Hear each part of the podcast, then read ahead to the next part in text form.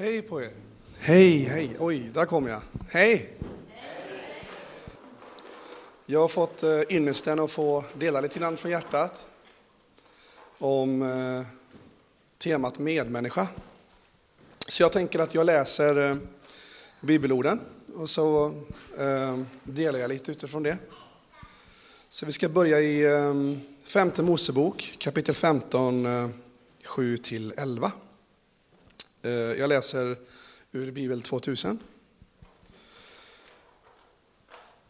Om det finns någon fattig hos dig, en av dina landsmän, i någon av städerna i det land som Herre din Gud vill ge dig, ska du inte vara hårdhjärtad och hålla handen sluten för din fattige broder.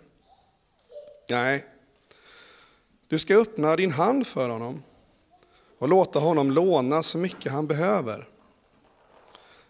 Akta dig för den gemena tanken att det sjunde året, avskrivningsåret, närmar sig, så du ser med oginhet på din fattige broder och vägrar låna honom något. Då klagar han över dig inför Herren och du får en synd att svara för. Ge honom villigt utan att gräma dig över vad du ger. Ty för detta ska Herren din Gud välsigna dig i allt du gör och företar dig. Det kommer aldrig att saknas fattiga i landet, så därför ger jag dig denna befallning. Öppna handen för din broder, för den fattige och nödlidande i ditt land. Wow. Jag undrar egentligen vad jag gör med min tid och mina pengar. Jag tror att det här ordet vill på något sätt beröra det ämnet lite. Alltså tiden är den valutan jag aldrig kan få tillbaka. Om jag ger er min tid så kan jag inte begära ränta på det, jag får inget tillbaka på det, utan jag ger er mitt liv, min tid, som är ändlig.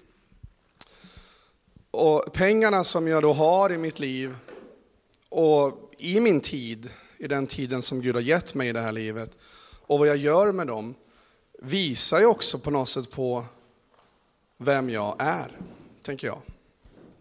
Så vad jag gör med mina tid och mina pengar på något sätt visar ju hur min omvärld påverkas av de här två grundläggande sakerna. Och jag tror att vad Gud vill säga här är att han vill att vi ska öka våra cirklar till mer och mer och mer givande utifrån hur vi hör honom instruera oss. Och ett generöst utgivande hjärta, agape-kärleken som Kristi kärlek är, är ju att uppoffra sin tid, och i vårt fall våra pengar, för att bidra till helandet och läkedomen av vår samtid och vår värld i det lilla.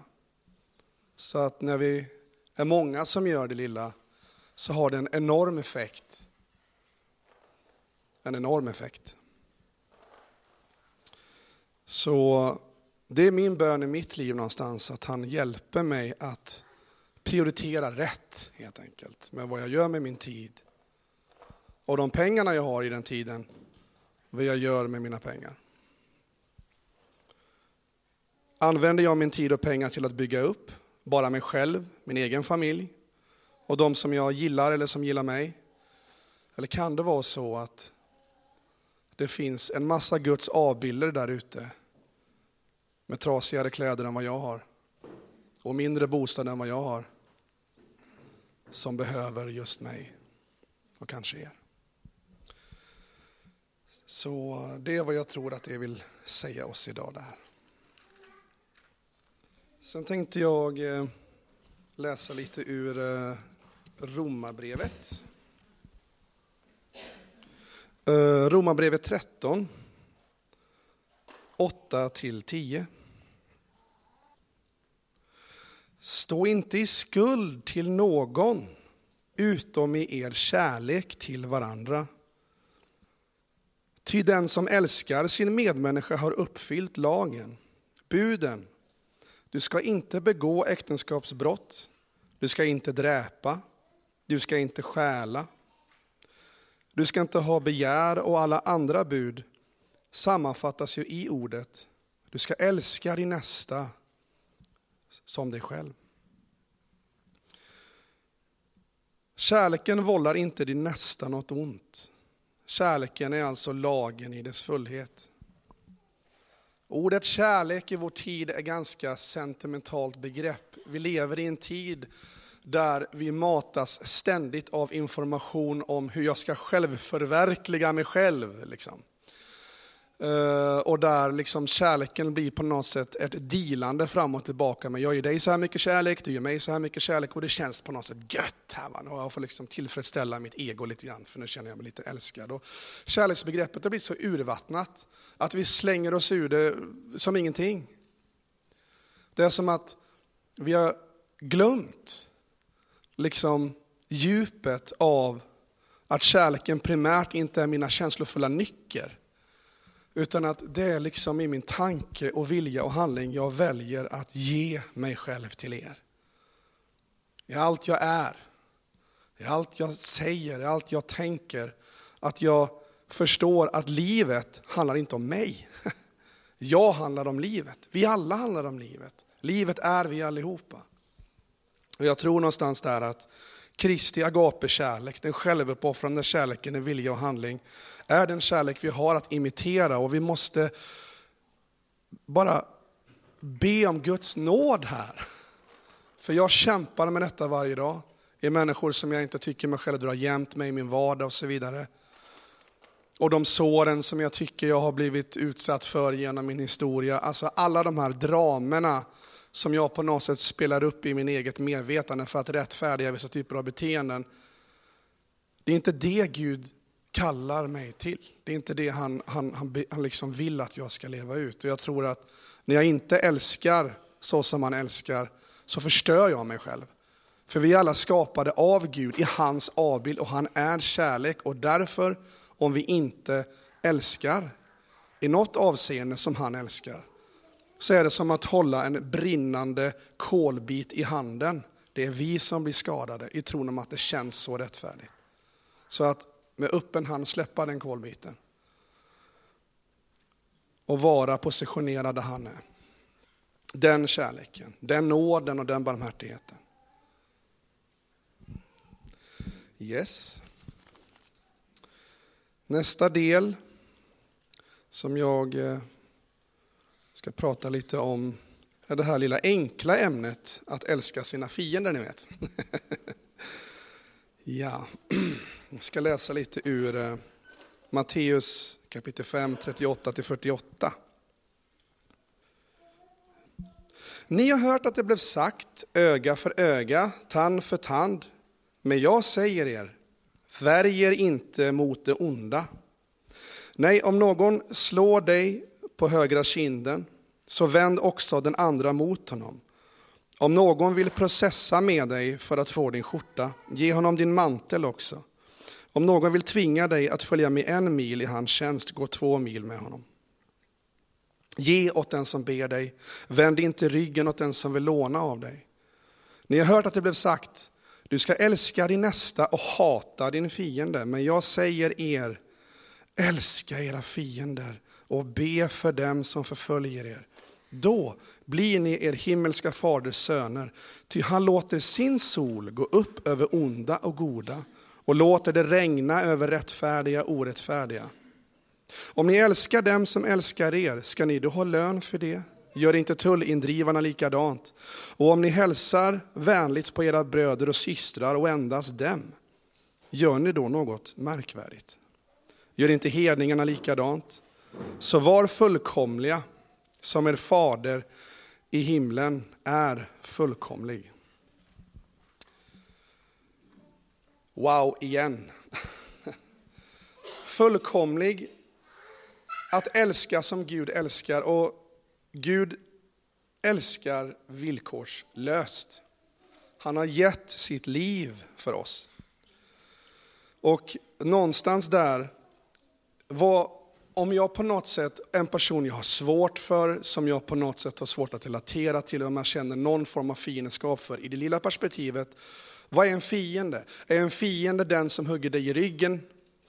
som är väldigt tydlig. Det kan det vara. Det kan vara en fiende som kanske på något sätt har velat er eller mig illa, som gör att det är vissa sår i mig själv, som gör att jag har svårt att förlåta den individen. I det vardagliga så kan det vara människor vi möter i vår vardag, kanske som vi känner att ah, jag klickar inte riktigt med de här människorna, jag har svårt att slappna av med de här människorna. Så någonstans där, ett praktiskt exempel är att jag och min fru vi håller på att förhandla om en lägenhet nu.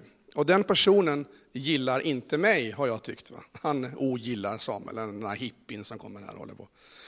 Så att jag under ett par veckor har bara så här, Herre jag bara ber för min bovärd. Jag bara ber att du ska beröra honom med din kärlek. Och det intressanta är att all kommunikation med honom har blivit bättre och bättre och bättre och bättre.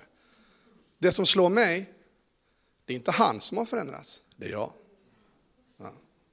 Så att, och när fienden upphör då att vara fiende, är det då en fiende?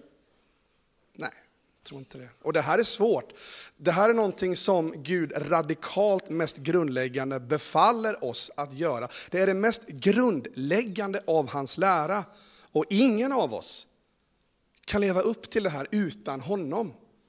Det är omöjligt, vi kan inte. Vi måste ha Guds hjälp och nåd och barmhärtighet för att kunna leva ut den här kärleken till människor, till och med till människor som på något sätt ogillar oss och är kanske rent av fiender som vill oss illa. Och även då när jag liksom tittar på mig själv och, och mitt liv så har jag alltid varit en bästa vän av självförakt. Liksom. Den inre fienden då. Åklagaren som säger till mig själv att Samuel, du borde gjort lite mer. Samuel, du borde skärpa dig lite till. Samuel, du borde bli mer teologisk. Samuel, du borde ha mer kunskap. Samuel, du borde bli lite bättre, bättre, bättre, bättre, bättre. Och all den här pressen som jag tror att vi på olika sätt lägger på oss själva, den fienden, den fienden ska jag älska. Först. Så att vi behöver kalla på ett större liv, en större barmhärtighet och en större nåd att placera oss i Gud där vi behöver vara, så att jag kan låta hans kärlek strömma fritt genom min imperfekta varelse. Och då och endast då så kan jag se de här jag ogillar och ändå tycka att ja, han eller hon är rätt spännande, är unik. För varenda människa vi möter är Guds avbild, vare sig vi tycker om det eller inte. Det bara är så. Men det betyder inte att vi är en dörrmatta på något sätt. Vi ska säga nej till orättfärdighet, vi, ska, vi vet vad som är rätt och fel, vi ska inte låta oss bli hunsade med. Vi ska stå fast vid det som är sant. Men han kallar oss ändå till detta. Och det finns en bön som jag tänkte sammanfatta det hela med. En bön som jag levt med under några år av en för mig stor förebild i den kristna tron, en, en, en munk som dog för några år sedan som heter Thomas Keating. Och den här bönen den hjälper mig att sätta mig själv där jag behöver vara varje dag för att kunna förhoppningsvis med Herrens nåd leva ut det här. Och den går så här. Välkommen, välkommen, välkommen. Jag välkomnar allting som kommer till mig idag för jag vet att det är för min läkedom.